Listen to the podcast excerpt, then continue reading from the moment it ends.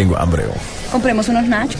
Ah, pues faltarían los frescos también. Sí, hombre. No, yo quiero palomitas. Sí, yo también. Palomitas. Yo quiero palomitas. Ya que ahora para empezar peliculeando. No sé, hombre. Espérate, cállense. Miren los anuncios. Apaga el celular vos que va a empezar la película. Espérate, hombre, espérate. Sí, ahí viene ya, ahí viene. Déjame mandar un mensajito. Cállense. Vienen los avances de las películas.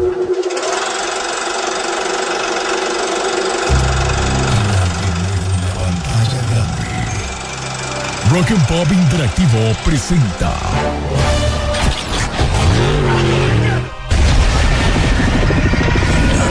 We can't just let you walk away.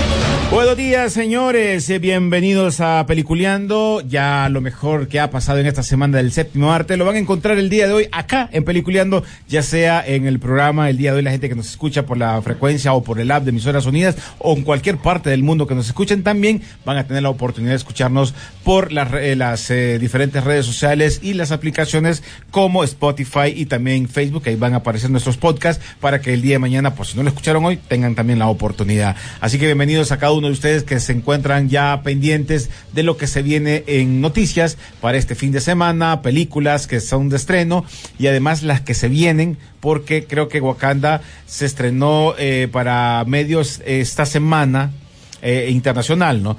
Se presentó y han hablado muy bien de ella, entonces vamos a ver qué pasa en este mundo también de los cómics, que está bien de moda ahorita con este rollo Dime que te diré, y con también muchos sienten caídas de unos, levantamientos de otros, pero todo va a depender también de las taquillas que hagan estas películas. Pero antes de empezar a hablar de ello, vamos a reunir al grupo completo para que podamos chequear y conversar también con todos ustedes por medio de la aplicación de Emisoras Unidas. William Vega, ¿cómo estás? ¿Qué tal? Saludes, ¿cómo están? Aquí de nuevo, listos para hablar de todo esto que ha estado pasando para variar siempre dentro del mundo de las películas de cómics, ¿no? Y de superhéroes. Bueno, ahí salió hasta James Cameron hablando riata de ellas también. Iba a seguir hablando más cuando miren la pepe película que trae. Pero bueno, Rodolfo Sisu Velázquez, ¿cómo está, Sisu? Muy buen día, como todos los viernes. Día de cine, Sisu. Después de tanto tiempo, después de tantos viernes de hablar sobre el mismo tema, por fin a una conclusión, posiblemente una conclusión épica de la razón por qué insistíamos en seguir hablando de Henry Cavill. No era de puro gusto, eran las tendencias. De hecho, pues ahí está. Y bueno, de todas las noticias que tenemos de DC fuertes, porque por mucho que Marvel haya hecho un par de anuncios, pues DC siempre se adelantó esta semana. Ojo, más allá de una competencia de casas, yo creo que aquí quien sale ganando, y quiero ponerlo de entrada, es el público, porque esto obliga a estas empresas a mejorar sus productos, que aceptémoslo y solo miremos las palabras de James Cameron como tratan de ser. Ojalá que ese sea el sentido. Él no está hablando como en contra como tal, sino que lo que está diciendo es que estos personajes carecen de propósito. Ese es el feeling como principal de lo que él dijo. Y les pregunto a ustedes dos, más allá de querer llamar la atención James Cameron, porque ya sabemos que eso es lo que quiere, ¿las palabras de él tienen o no sentido? ¿Los personajes tienen o no propósito actualmente? Yo creo que sí, con el tiempo. Con el tiempo, tanto él y Martin Scorsese han tenido la razón, fíjate. Más con el producto que ha estado presentando Marvel. Entonces Marvel se ve ya en el aprieto de que, aparte de todo, tiene competencia ya con DC. Ya la gente se está aburriendo, se está cansando. Esta fase 4 la hemos sentido como que si han sido 10 años adicionales a todo lo que ha acontecido de Marvel. La gente no está contenta, la gente hasta cierto punto está fatigada. Tenés muchas otras opciones, tenés The Boys, Invincible, y tenemos tantas opciones ahora con todo esto que ya ahora que miremos mejores productos, pues, porque si no ya nos vamos a aburrir, pues, y ya va a pasar de moda muy, muy rápido esto. Así que con el tiempo estos directores han tenido la razón, quizás. Especialmente con respecto a Disney, que parece ya factoría con todo lo que he estado lanzando. Pero durante la semana fue la premier mundial de Black Panther y han habido reseñas muy buenas, y dice que más que todo están volviendo a la seriedad, que no entran en la chabacanada, y bueno, esperemos que así sea el caso, ¿no? Porque si no, pues vamos a seguir viendo más de lo mismo. E incluso también durante la semana salió el trailer del especial de Navidad, ¿no? De Guardianes de la Galaxia. Se ve muy interesante. Ha sido una semana bien ocupada para James Gunn también. Sí, sí, sí. Aquí les digo algo. No es por tirarse y todo. ¿Se acuerdan la semana pasada en el programa lo que les dije, verdad? Está grabado. Ese era un coqueteo directo con James Gunn. No me imaginé que esto fuera tan rápido y que fuera de esta magnitud cuando lo dije. Porque eso fue la semana pasada que se hizo el comentario, y para dejarlo claro, es que obviamente sin una necesidad aparente incluyeron a la esposa de James Gunn en la película de Black Adam. Sí. Con un papel pequeño. Papel que ya había repetido en The Peacemaker y que originalmente hizo en El Escuadrón Suicida. Entonces ya era un personaje que si lo sacas 3 veces, aunque sea un poquito, es que le estás dando exposición. Eso es innegable, ¿verdad? Y básicamente pónganle ustedes que ese trailer del especial de Navidad de Guardianes de la Galaxia, dirigido por James Gunn, salió como a las 11:00 de la mañana. A la 1:00 p.m, el anuncio de Warner Brothers de que James Gunn y Peter Safran estaban tomando posesión a partir del 1 de noviembre de la nueva división creada de DC Studios, pues obviamente opaca y toma relevancia significativa de todo esto. Y a pesar de que James Gunn, pues ya sabemos y hemos hablado de su carrera, ojo, y de empezar con proyectos super medio independientes. William nos hizo hace varios meses el de dónde es el cine del cual viene. Es algo totalmente independiente que hay que hacerlo con lo que se tiene en la mano, hacer prácticamente la competencia principal del mainstream del cine actualmente. Y si ustedes dicen, pues, ¿quién es Peter Safran? Pues, en primer lugar, su nombre ha estado acompañado de varios de los proyectos de DC, pero sobre todo, si usted no solo ve el universo de superhéroes, sino que también le gusta el miedo, pues repase, porque básicamente todo el universo del Conjuro tiene por ahí metido el apellido Safran, o sea que es gente que ha estado bien metida en esto. Uno va a ser la parte creativa de los estudios, y la otra va a ser como la parte comercial. A ver hacia dónde este nuevo equipo que reemplaza a Walter Hamada, que renunció precisamente ya a partir del lunes, ya le dijeron que ya puede pasar por el cheque hoy a las 2:00 p.m. Entonces ya está listo y servido. Recordemos que todavía... de una u otra manera, James Gunn tiene trabajo con Marvel hasta mayo, cuando tiene que entregar la película de Guardianes de la Galaxia, pero ese es tema ya hablado y contractual, que eso ya está definido.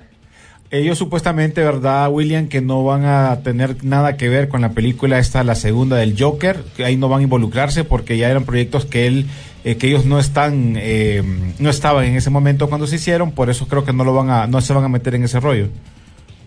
Ni de Batman. Okay. Ni Batman, y yo hasta cierto punto diría los planes que tenga La Roca o Seven Box Productions con respecto a Black Adam, Chazam, cualquier otro producto ahí que se les ocurra sacar de DC. Yo creo que van a hacer algo aparte. Alguien hacía la comparación durante la semana, que esto va a ser como, ¿sabes quién es John Lasseter? Sisu, René, bueno, no, ese, claro.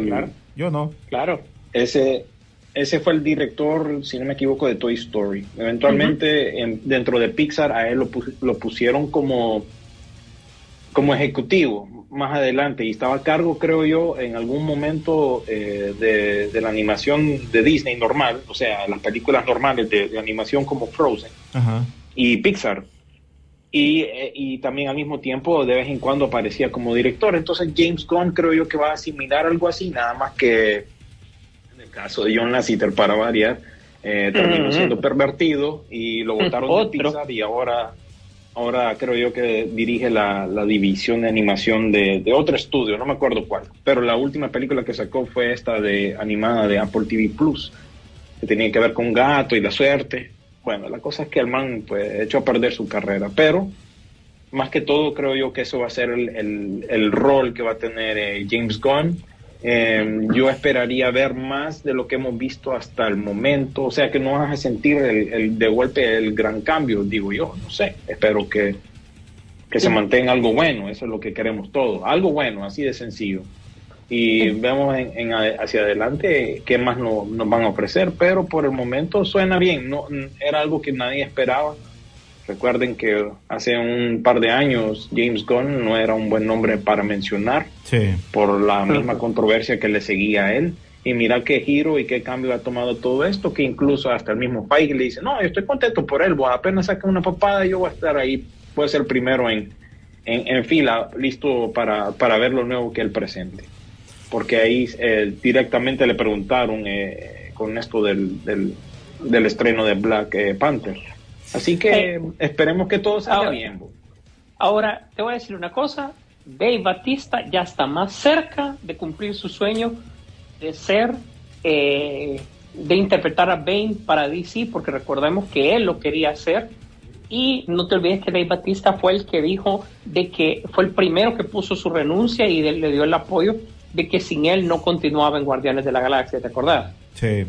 Sí, yo creo que ahí todos, incluso podrías decir que Chris Pratt, Zoe Saldaña, tal vez, ya creo que ya vas a ver un cambio también con respecto a eso. De por sí, el universo de Marvel ahorita es centrado en las mujeres, pues yo creo que ya... Y por cierto... Más aún con... William, hablando de Marvel, no sé si ustedes escucharon la noticia del caso de She-Hulk, que siempre hemos hablado de que She-Hulk ha sido como de lo peor que ha pasado en Marvel, y la misma directora no sabía nada de She-Hulk, y se menciona que solo era una prueba para los haters, a la gente que le tira reata, a toda la gente, a ver qué hablaban de esa serie, por eso la serie salió así, churro. Ella misma lo menciona en ciertas declaraciones, quiero buscar la información de eso, pero sí lo menciona y habla como que era para molestar a los mismos que le tiran reata a los haters de Marvel. Mira, sí, como que para burlarse de los mismos trolls, digámosle, ¿no? Sí.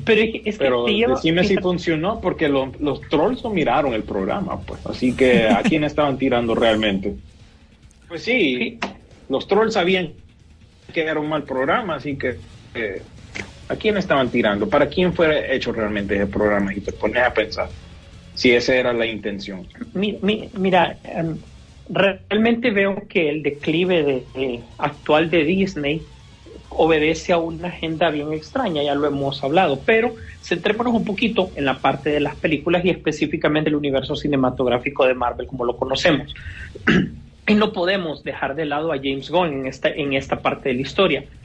Con la propuesta que estaba en la fase 2 de Marvel, contratan a James Gunn para que saque personajes que nadie conocía, nadie esperaba ver en el cine jamás, que eran Guardianes de la Galaxia. Así que él tuvo una libertad creativa de hacer muy al estilo del cine del cual venía, pero con presupuesto, sin nada que perder.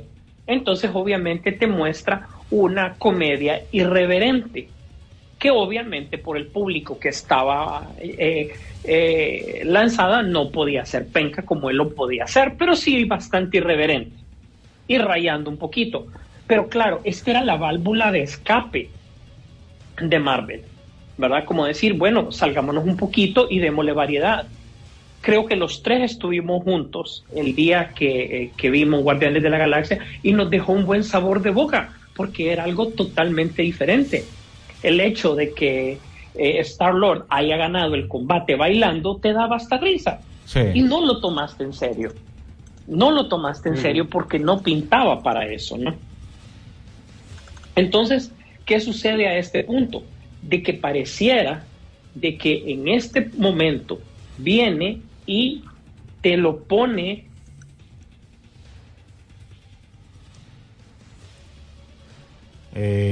ajá.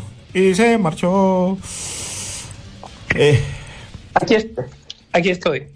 Y te lo pone desde un punto de vista de que ahora todo el universo cinematográfico de Marvel está basado en ese tipo de comedia, cuando realmente no debía de ser así. Eso pero era esa pegó, película. Exactamente, pero como pegó, sintieron una obligación de irse para allá. Ahora, tratemos de curarnos en salud. DC vio que el perfil de James Gunn daba perfecto para El Escuadrón Suicida, para una serie incluso como de Peacemaker. Y como ya sabemos, James Gunn tuvo la oportunidad de irse con Superman, dijo que no, ¿verdad? Entonces, a él le gusta trabajar con personajes secundarios. Ojalá que el destino de DC no esté marcado por esta tendencia de las películas que hace James Gunn, sino que simplemente que su parte creativa sí tenga mucho que ver. Otro proyecto que creo que se nos olvidó sacar de la ecuación es, me imagino, la serie de televisión de Lois and Superman, que ese sí me imagino que va por aparte y que no va a tener nada que ver con ellos. Sí, posiblemente. Bueno, yo creo que de Marvel, al hablar de Marvel, creo que en esos altibajos más bajos, creo que de las cosas que sí, sería la película de Wakanda, creo que sería una que le volvería a dar fuerza a esta franquicia de Marvel. Y la otra, obviamente, lo que se ha hablado bastante de la película del regreso de Wolverine, ahí en la película de Deadpool 3, y que se menciona que en algún momento Ryan Reynolds era el que le insistía, pero nunca le paraba bola Hugh Jackman, y después fue quien él en persona le pidió a Ryan Reynolds que le incluyera como personaje de Logan para Deadpool 3, y obviamente aquel como loco gritó, pues, y le hicieron la propuesta, y por eso es lo que estamos viendo ahora. Entonces yo creo que esas son las películas que ahorita llama la atención fuera de lo demás que tiene, por lo menos en mi caso, de Marvel. Buen punto, René. ¿Cuál es la película que esperamos de Marvel después de Wakanda Forever? Quantum Manía, que todavía es personaje de los que hemos visto. De ahí, háblame algún proyecto. Vaya, Guardianes de la Galaxia, ¿verdad? Pero esa viene para streaming, ¿verdad? La de Navidad. No, la de Navidad no, sí, que la película como tal. Ah, okay. Es el estreno fuerte de inicio de verano. Sí, ese es como un postrecito ahí. Y para tener algo que enseñar durante las fiestas navideñas, eso no tiene nada que ver en sí, o sea, bueno, ni sé por qué lo están sacando. Por eso es que vos mirás ahí el logo de Special Presentation, así como el caso de Lobo por la Noche, ¿no? Fue algo, Hombre Lobo por la Noche, perdón, que fue algo así espontáneo, pues, que van a sacar, pero no esperes como que... No sé, no pase mucho, porque si te fijas la trama de esto, es básicamente que vienen a planeta Tierra a buscar a Kevin Bacon, porque la variante de Kevin Bacon, vienen a buscar a Kevin Bacon porque para mantener contento, pues, a Star-Lord está chichi porque Gamora ya no me acuerdo de él. Entonces ahí fue la última vez que nos quedamos, aunque lo vimos brevemente durante Thor Amor y Trueno. El asunto, ¿no? Entonces ahora es como una presentación especial, como, ¿qué te digo? Algo para ver durante las fiestas navideñas, ya que siempre tienen que sacar algún producto Disney para estas épocas, ¿verdad? Sí. Por lo menos no va a ser Home Alone otra vez, Mi Pobre Angelito, sí, refrito número 9. La repetición o el de la vez pasada, qué cosa fea que tiraron. Bueno, y la noticia fuerte que obviamente, como dice Rodolfo, lo mencionamos y todo eso, fue ya la nota oficial de Henry Cavill ya diciendo que volvió, que ya es parte otra vez. ¿Está aquí? Ya está aquí. Que ya está aquí. No andaba de parranda. Y él menciona, fíjate, que estuvo declarando, y creo que fue en lo que estaba hablando,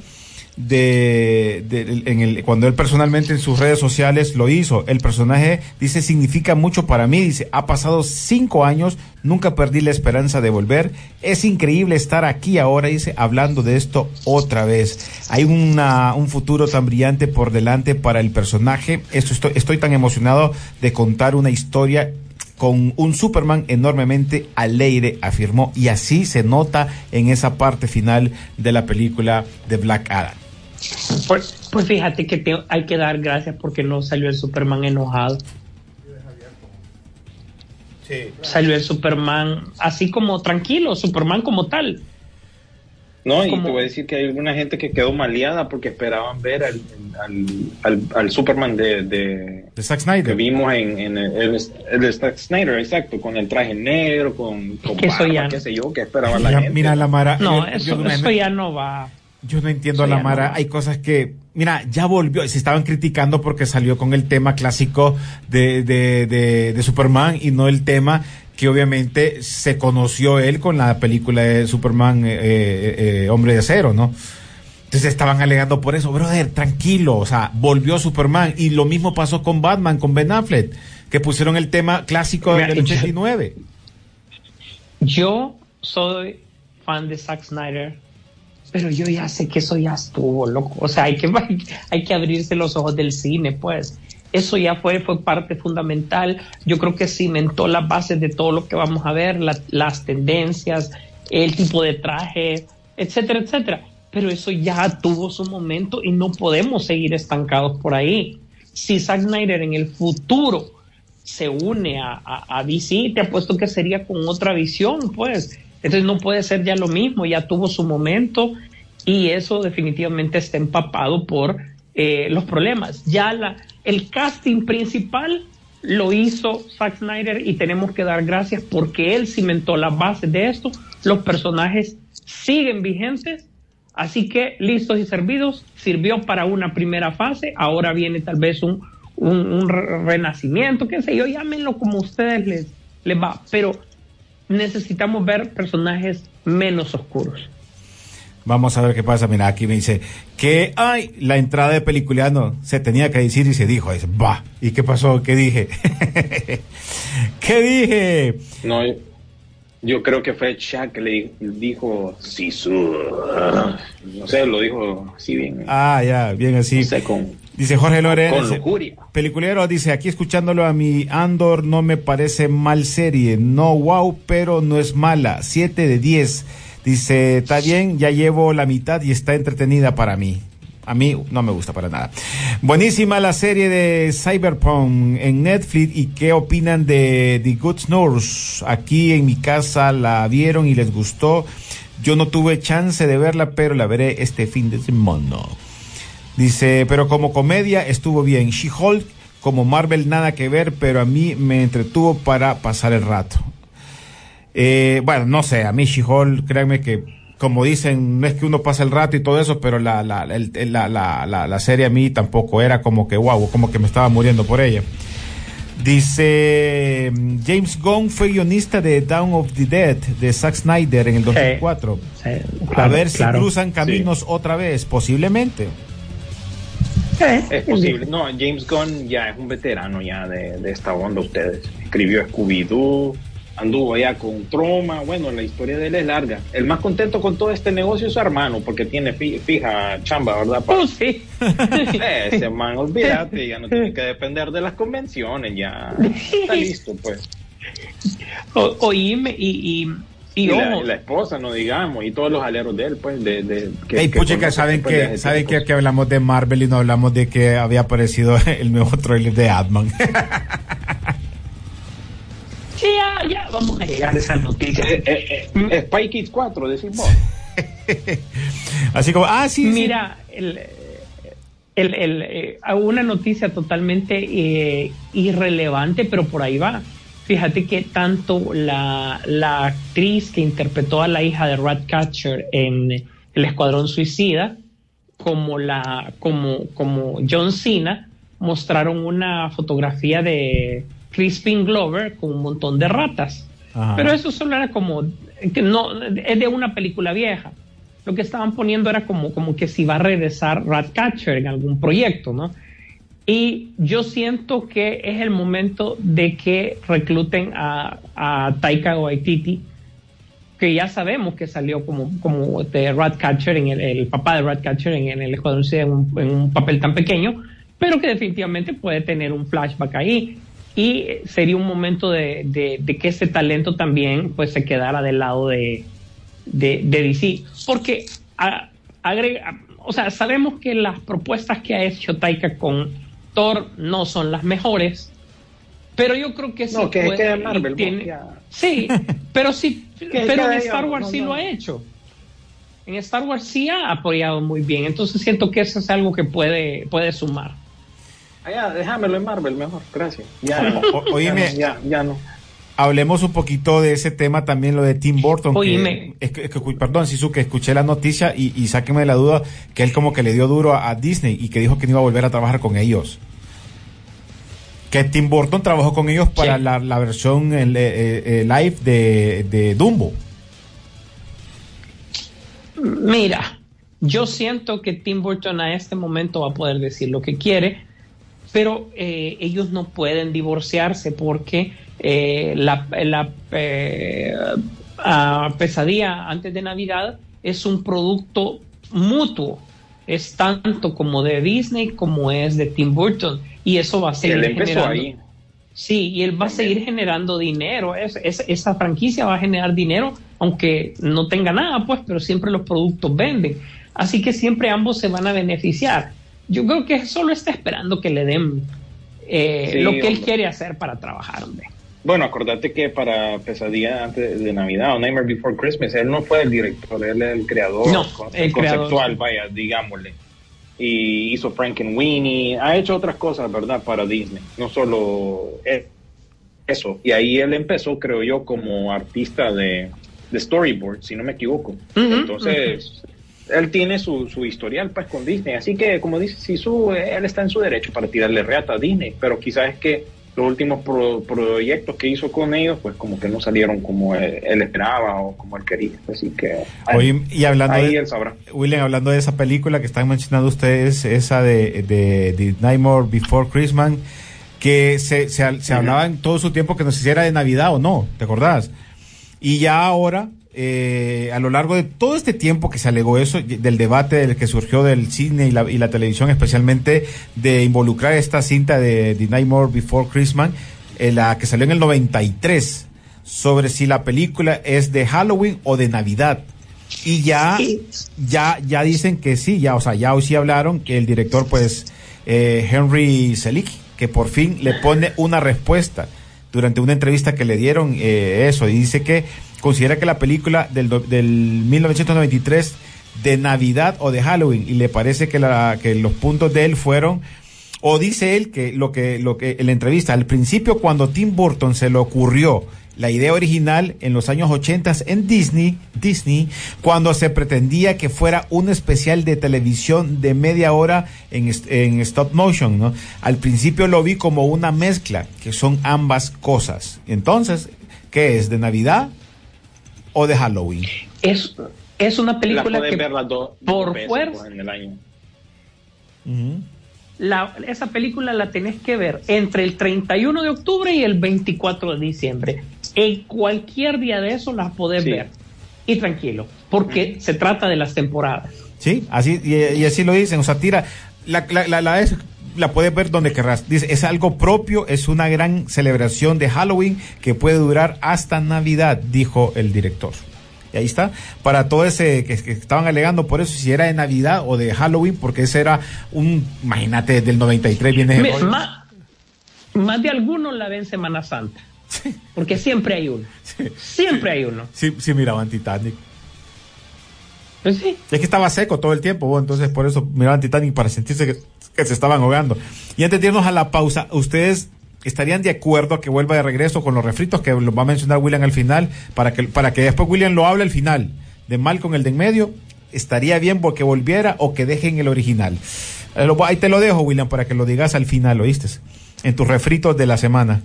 Y bueno, no me voy a ir a la pausa rapidito porque se vienen películas. ¿Cómo le fue en taquilla a Black Adam, Sisu? Para que vayamos pendientes. ¿Cómo le fue en taquilla a la película de Jimmy Lee Curtis, que es Halloween, que también le fue mal? Y miré la película esta del payaso. Y puchica, la mara de ahora por todo pide doctor ahora, por todo le hablan a la mamá, le mandan un WhatsApp: mamá, me estoy muriendo por esta película, va. Tampoco va. Ya regresamos, esto es Peliculeando aquí en Rock and Pop.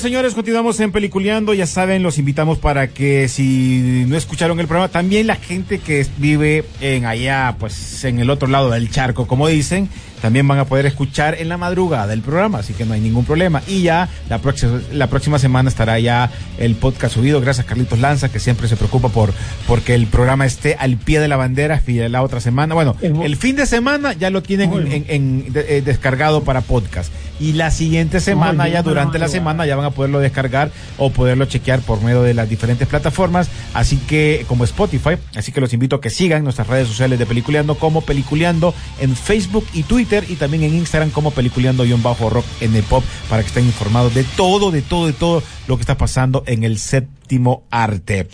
Bueno, Sisu, te dejé la tarea. Y William, ¿cómo están la recaudación? ¿Cómo le fue a Black Adam? ¿Cómo le había ido en su momento? Porque se está hablando bastante fuerte del tema de Halloween. Hay unos que por lo menos un 20% le gustó y el demás no le ha gustado a la película. A mí no me gustó para nada, pero no sé, ¿cómo estuvieron las ventas o las entradas en este tiempo? Antes de la intervención de William, te vamos a dar las 5 películas número 1 en Estados Unidos. Ahorita en el 5º lugar está Lilo el Cocodrilo, con $29 millones. Luego Halloween Ends, con un $55 millones. Luego Smile, que es fenomenazo, porque yo creo que ese es ahorita la actual ganadora, porque lleva $86 millones. Luego Ticket al Paraíso, con $22 millones, y coronándose campeón de la taquilla, Black Adam, con $80.3 millones. Pregunta, todavía no se ha estrenado en China, ¿no? Black Adam. Sí, Black Adam. No, es más que no tiene una fecha de lanzamiento para China. Olvídate de China, ya dejó de contar de hace tiempo, creo yo.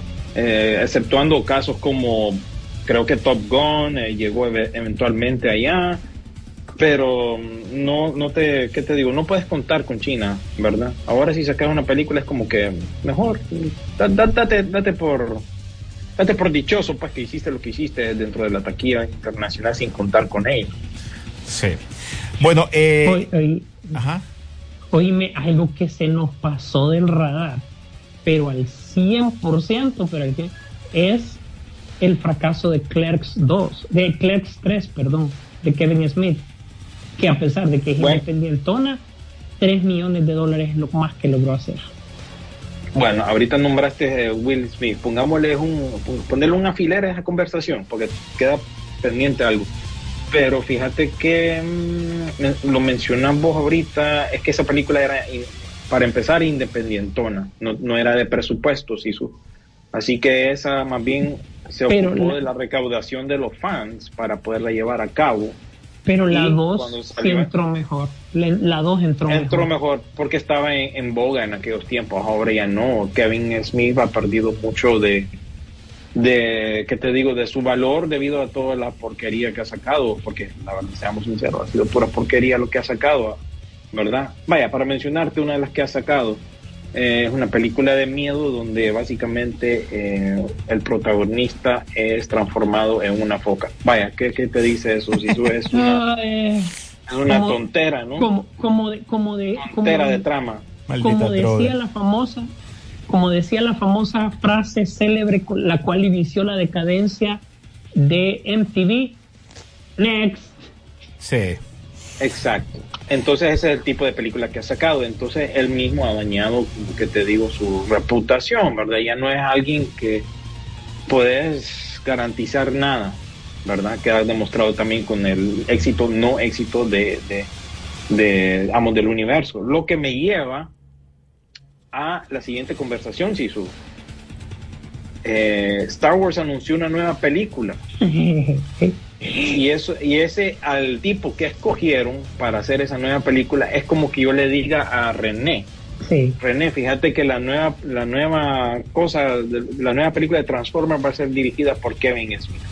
Ahora, maldito hijo, es lo mismo que yo te diga, Damon Lindelof ha sido escogido para hacer la película que va a tomar lugar después de la trilogía más reciente de Star Wars.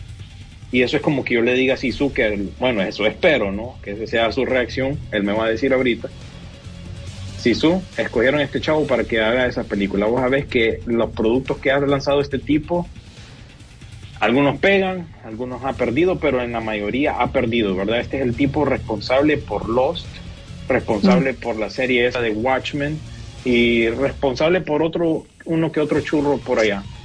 ¿Qué te parece esa noticia? Que van a seguir la trilogía nueva con este tipo y que, bueno, ya hecho, ¿no? Va a ser inclusive. Sí, en primer lugar dije de dónde vendrá esta cosa, y es que tiene la bendición de J.J. Abrams. Para empezar, va por ahí. Tiene la bendición de J.J., entonces como que dicen, va, pues, dele, pues. Si J.J. Abrams le está confiando de que sí, pero es como, loco, es tu alero, pues entonces, aunque vos sepas que tu alero sigue metido en drogas, pues todavía lo vas a apoyar porque es tu alero, pues, ¿verdad?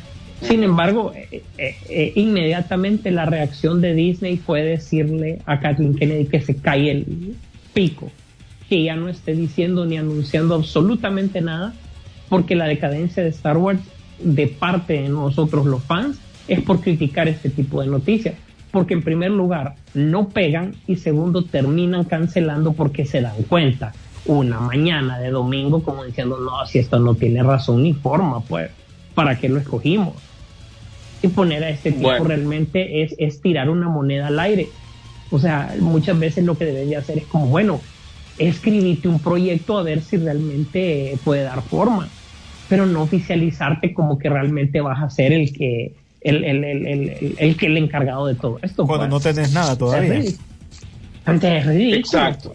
¿Sabes lo que pasó también, Sisu? Que se nota también ahí el desacuerdo que hay entre el campamento de Kennedy y el campamento Lucasfilm como tal, ¿verdad? Donde tenés a John Favreau, bueno, a los que están haciendo las cosas bien. Y ahí mirás el desconecte, pues, porque esto salió en los periódicos de Hollywood. Y entonces, ¿por qué no salió, digamos, en la D23 o en otras oportunidades que han tenido para anunciar proyectos, no? Sino que te lo anuncian por aparte y de repente un día de la semana en los periódicos de Hollywood. Entonces ahí te das cuenta que, o sea, ellos a veces hacen las cosas por su propia manera, pues, o buscan como que sobresalir, pues, no han dicho que tenemos un proyecto, pero se lo vamos a decir, aunque nadie les preguntó, ¿verdad? Aunque no tenga nada no tenga nada de idea de lo que va a hacer, pero él es el que lo va a hacer. Exacto, entonces como que con ese sentido lo anuncian también, hacen ese tipo de anuncios, ¿no? Para decir, hey, no nos olviden de nosotros, el campamento inclusive dentro de Star Wars todavía está presente y este es el producto que vamos a querer hacer.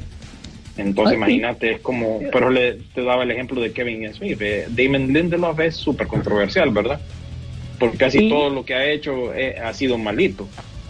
Y ojo, Andor es 100% Kathleen Kennedy, ¿verdad? O sea, ese producto es de ella, al 100%. Bueno, pero te digo yo que hay dos campamentos dentro de Lucasfilm, entonces. Qué rollos, y realmente rollos. Yo creo que La otra serie que sacaron, por eso es que Star Wars, mira, ese es el problema, tiene que regresar a las raíces, a la fuerza. ¿Te acordás que lo primero que dijo Disney, la primera orden ejecutiva que dio cuando entró Star Wars a Disney fue: cancelen Clone Wars? O sea, la gallina de los huevos de oro, en primer lugar lo que haces es la matás. Eso es de entrada. ¿Por qué? Porque tus derechos los tiene la otro canal que es competente. Va, lo matan. Tiempo después tenés que hacer relanzar la última temporada de Clone Wars porque te diste cuenta de que no contaste todo. Tiempo después tenés que sacar un spin-off de Clone Wars porque te das cuenta de todo lo que estás sacando no te está funcionando. Y el día de ayer tenés que sacar un spin-off del spin-off del spin-off de Clone Wars para darte cuenta que tenés que regresar a los orígenes con ese mismo tipo de animación. Señores, con dolor en el alma, siendo fan de Star Wars, esa franquicia tiene una cruz ya, eso está muerto. Está muerto. El hecho de que buenos productos como El Mandaloriano salgan no te hace ver que una franquicia esté en su mejor momento. Te está dando a entender que hay algo bueno que rescatar, pero que honestamente ya está listo y servido. Qué rollos. Bueno, oye, continuando con las noticias, ya que estamos en el mes de octubre, ya me imagino que este fin de semana, William, allá en la USA van a andar pidiéndote confites en la salida, ¿no? Allá a tu casa. Pues, esta película la logré ver en esta semana, el Terrifier 2, que es una película obviamente de bajo presupuesto, una película de esas, ¿cómo es que les decimos, William? De bajo presupuesto, estilo B. Estilo B, vos les decís. Es una película que le fue, esta creo que la primera película fue en el 2016 y llevó mucho el personaje, el payaso este que aparece ahí, ¿no? El tipo de asesino que es. Además, una película bien metida a rollo. Esta segunda parte obviamente trajo mucho que ver, como que la gente empezó a hablar bastante de ella, la gente que la logró llevar al cine, porque no hubo ningún estudio que la llevó directamente, sino que logró conseguirse y estar en varios cines, y le fue bien, le fue muy bien, pero de bien que le fue también tuvo problemas de que salía gente ahí que salía cuteando, que no sé qué. Esta película que es de Slayer, la secuela del 2016, y está siendo un éxito en Estados Unidos, y los espectadores resaltan el horror y el gore de la cinta. Algunos cines hasta reportaron ataques de pánico, vómitos y hasta desmayos en sus funciones, y el mismísimo Stephen King la recomendó en su tweet como una cinta obligada. Y esto ha llevado tanto que ahora en el Morbo Film Fest se estará presentando y también le dará oportunidad en cines de México y no se sabe si en Latinoamérica, pero abrir más salas de cine para que la gente pueda ir a ver esta película. Una película, como te digo, si es fuerte, sí. Es debajo de presupuesto, se nota. Pero ha llamado mucho la atención este personaje y creo que va a ser un personaje que la gente lo va a recordar en algún momento como uno de los asesinos de películas así de miedo. Porque es diferente en un momento en el que hay está insípido el cine, una propuesta totalmente diferente, y recordemos que este es el futuro del cine. Sisu, y es algo sencillo, fíjate, no es que no esperes tanta cosa. ¿Te acordás que una vez hablaste vos cuando salió ¿cómo es? Feliz cumpleaños de tu muerte, ¿sí era?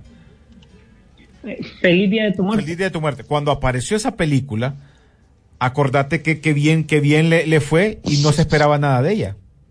Y logró ser su segunda parte. Sí, medio Happy Death Day, algo así. Ajá. En inglés.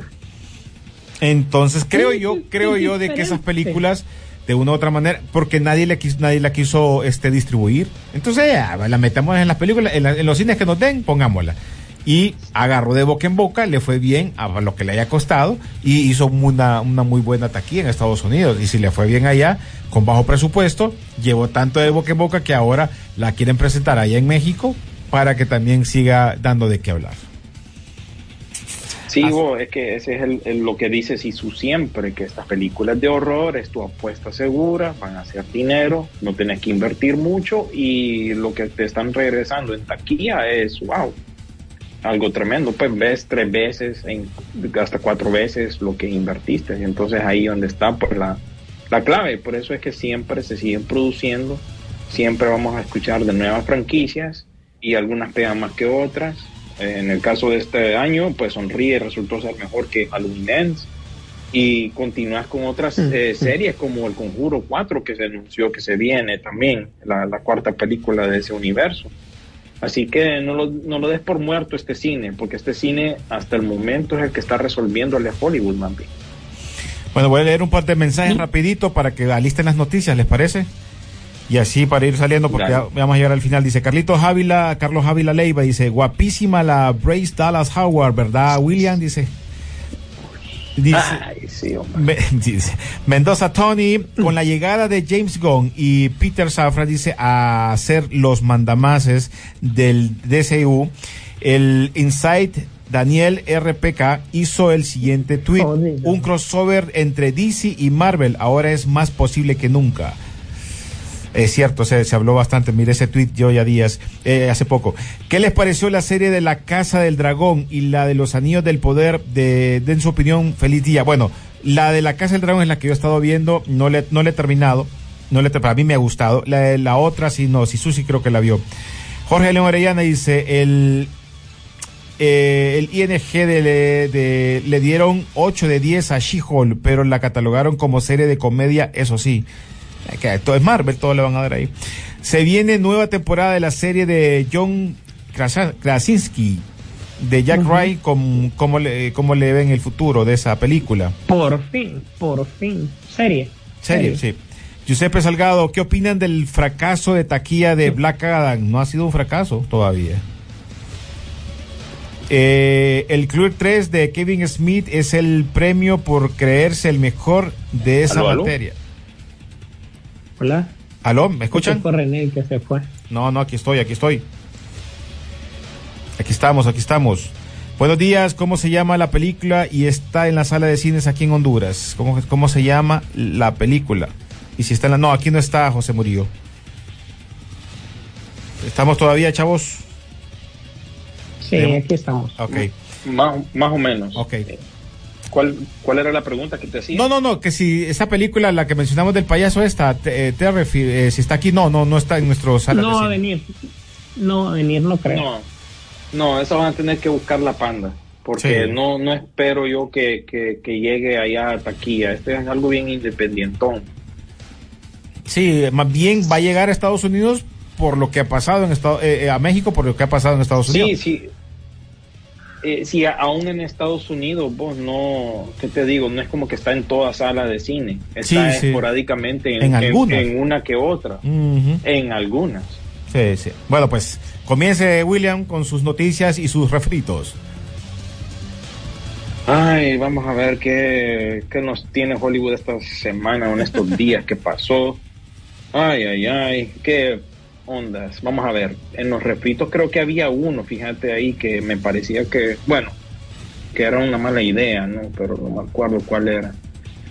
Bueno, en cuanto a refritos, hay algo que podemos catalogar ahí, quizás. ¿Recuerdan aquella película que salió hace un par de años con Jeff Bridges y Ryan Reynolds? Que la quisieron hacer estilo Men in Black. Que era como fantasma, que andaban como mujer. Sí, que cazaban muertos, ¿verdad? Ajá, no me acuerdo yo. Sí. Porque le fue mal a esa película. Policía, como el departamento policía del más allá. ¿No? Algo así. Yo no me acuerdo. Sí, la chava que la modelo que salía en la movie era lo mejorcito que salía en la movie. Sí, cuando cambiaba de cuerpo, Ryan Reynolds, ¿verdad? Que era la chava esa. Le tocó el cuerpo de... una chava guapa le tocó. Y a Jeff Bridges creo yo que le tocó... No me acuerdo. Bueno, la cosa es que esa película era una papada, pero más sin embargo, Universal en su sabiduría infinita del estudio que te trajo el refrito de... la familia Monster, pues ellos mismos decidieron sacarte la segunda parte de esta película de R.I.P.D. y no solamente es una secuela, pero también resulta ser una precuela con actores quizás de televisión, me parece que los he visto, pero bueno, la cosa es que salió este producto y va a ser directo a video, así que no esperen mucho de eso. Siempre, como lo hemos mencionado nosotros, ese universo simplemente tratando de aprovecharse de su catálogo y sacarte algo rápido. En cuanto a trailer, sí, tenemos que mencionar que salió el de Quantumania. Creo yo que no a muchos de nosotros no quedamos muy impresionados. Simplemente es algo que se viene. Hasta no verlo, no creerlo, supongo. Por eso ha sido la reacción de muchos de nosotros durante la semana. Y que también, ¿qué onda con Evangeline Lilly Sisu? ¿Recuerdas que antes era una baby? Ahora con ese pelaje que se carga...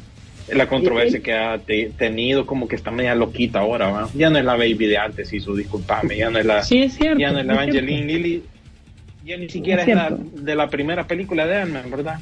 Ni siquiera, mucho menos la de Lost, mucho menos la de Real Steel, ya no, esta baby tachada de la lista oficial de babies, tachada. ¿Verdad? El corte realmente lo quieren hacer parecer a la Janet Pimp original, pero Next. No funciona, no funciona. Está media craqueada también. Bueno, hablando de películas de miedo, va a regresar Tobin Bell, quien interpretó al asesino maniático de las películas de Saw. Va a regresar para la próxima película. Ingeniero. Ajá. Y bueno, ¿y ahora qué?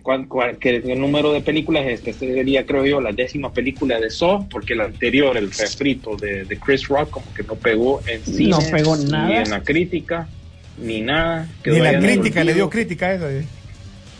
Sí. Así que él se la creía. Y eso que era con Samuel Jackson, ¿no? Sí. Uh-huh. Ahora, y tenía presupuesto y eso. A mí me sorprende los guionistas de Saw, porque este personaje está muerto desde la segunda película, ojo, ¿verdad? O sea, solo para que ustedes se formen una mega idea, este personaje regresa, y cómo le han sacado, todo a punta de flashback, ¿verdad?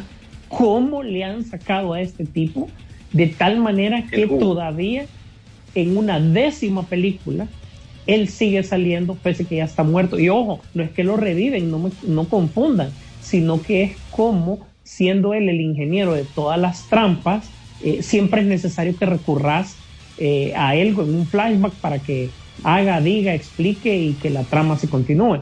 Ojo, esto está peor que Vader y el emperador, que tenía un montón de aprendices escondidos, pues, ¿verdad? Porque sí, cada uno aparece como en cada película, como que él también fue mi aprendiz, él también fue mi aprendiz.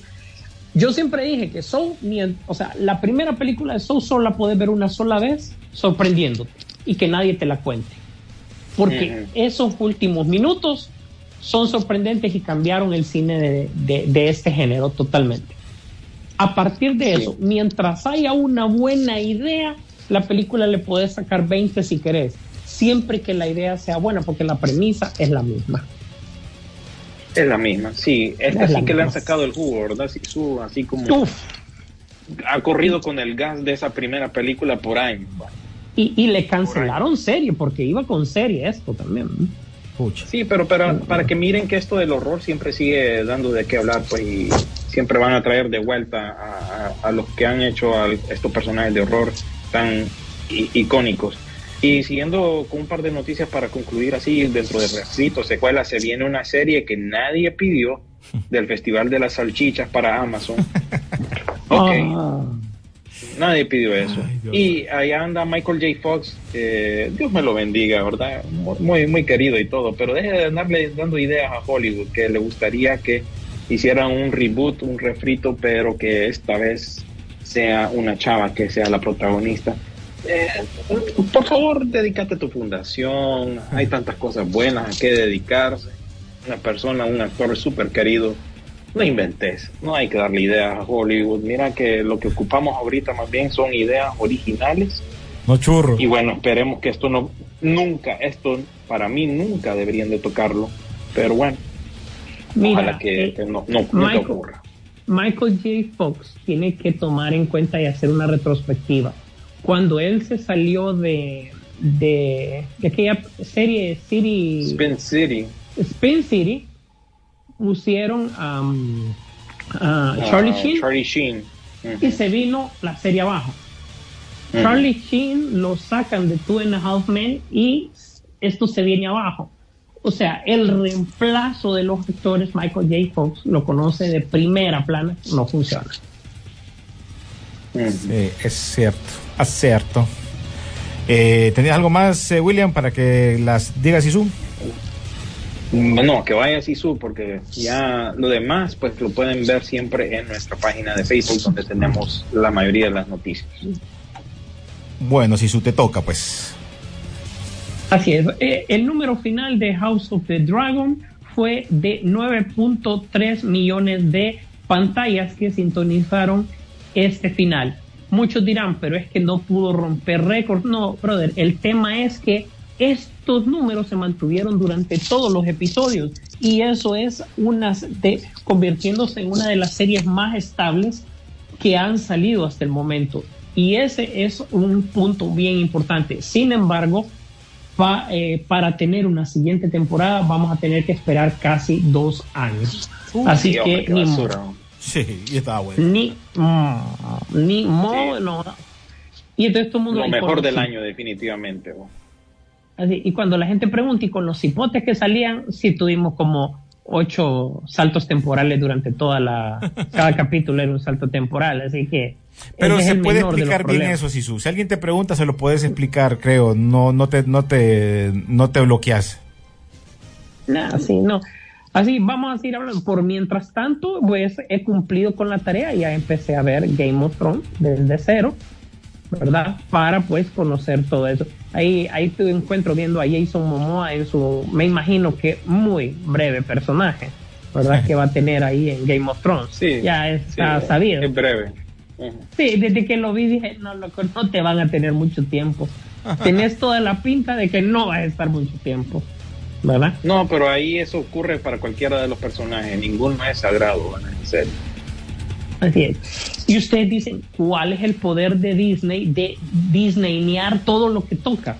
Pues con el hecho de que la BBC firmara con Disney, el hecho de que ya van a distribuir para Estados Unidos todo lo que es, y para Latinoamérica, Doctor Who, ya sabemos que es una serie exclusiva de la BBC de Londres, no va a dejar de transmitirse por la BBC y por su servicio exclusivo, pero para toda América Disney será. Entonces, bueno, pues está bien, es un producto más para la gente. Hey Disney, ¿qué pasó?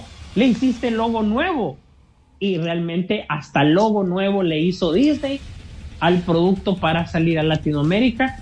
Esa es la razón por la que uno dice Disney, que es como de su ley, ese logo, véanlo mejor.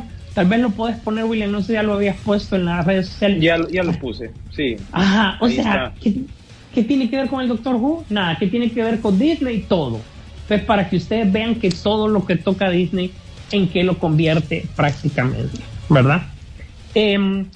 Uno de los temas a tocar en la agenda a partir de la primera semana de diciembre es qué va a pasar con Linterna Verde, porque recordemos que es un producto que iba a salir como serie para HBO con varios linternas verdes, y aparentemente ahora va a centrarse solo en Jon Stewart. Ese yo creo que va a ser el primer proyecto que van a revisar, puesto que ya lleva bastante tiempo de retraso y no se sabe en qué es lo que va a terminar.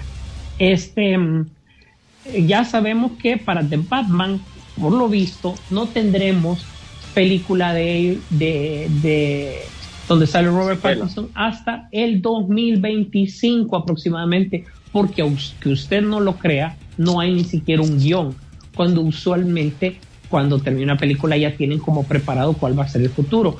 Todo se diluyó en el par de series que iban a sacar, tanto del Pingüino como del Departamento de Policía de Gotham, pero que al final pues tampoco no ha terminado en nada. Y para finalizar, esta segunda vez que vi Black Adam, hay un cameo totalmente inesperado, que no fue casualidad porque lo pusieron en una toma 2 veces. El niño en su mochila anda cómics y anda cómics de Cyborg y los enfocaron 2 veces. Si bien ya sabemos que el tema de Cyborg es delicado, no entiendo por qué están insistiendo en eso. No sé qué vendrá, creo que dudo que sea con el mismo actor, pero yo creo que se dieron cuenta de que Cyborg tiene bastante potencial en la franquicia. Vamos a ver qué pasa. Bueno, pues hay que seguir esperando. Nosotros ahora sí ya nos pipa para el último, así que los invito para que sigan nuestras redes sociales, Peliculeando en Facebook y en Twitter, y también en Instagram como Peliculeando_Rock and Pop, porque ustedes van a encontrar ahí toda la información que ustedes quieran saber del séptimo arte, unas diferentes en Instagram y las otras diferentes también en Peliculeando, por eso tienen que seguir las dos, así que los invito para que estén pendientes también en nuestras diferentes plataformas para que puedan descargar el podcast más adelante. Gracias a Carlitos Lance. Gracias, William. No, gracias a ustedes, y ya saben, les debo los estrenos, pero van a quedar para la próxima. Realmente que no hay mucho que ver durante este fin de semana, y bueno, tal vez lo pongo ahí en las redes sociales, así que nos estamos chequeando. Dale, bueno, pues así es, bueno, les agradecemos a todos, gracias por estar pendiente del programa. Ya pueden tener las actualizaciones en Spotify acerca del podcast, ya lo pueden compartir, por favor, y también estar pendiente de las noticias a través de las diferentes redes sociales. Vamos a ver qué se cocina Hollywood para esta semana que viene, y si todo sale bien, pues el viernes estaremos hablando de nuevo. Gracias a todos, gracias por estar pendientes, nos vemos en el cine. La pantalla grande espera por ti. Rock and Pop Interactivo presentó Peliculeando en Rock and Pop Interactivo.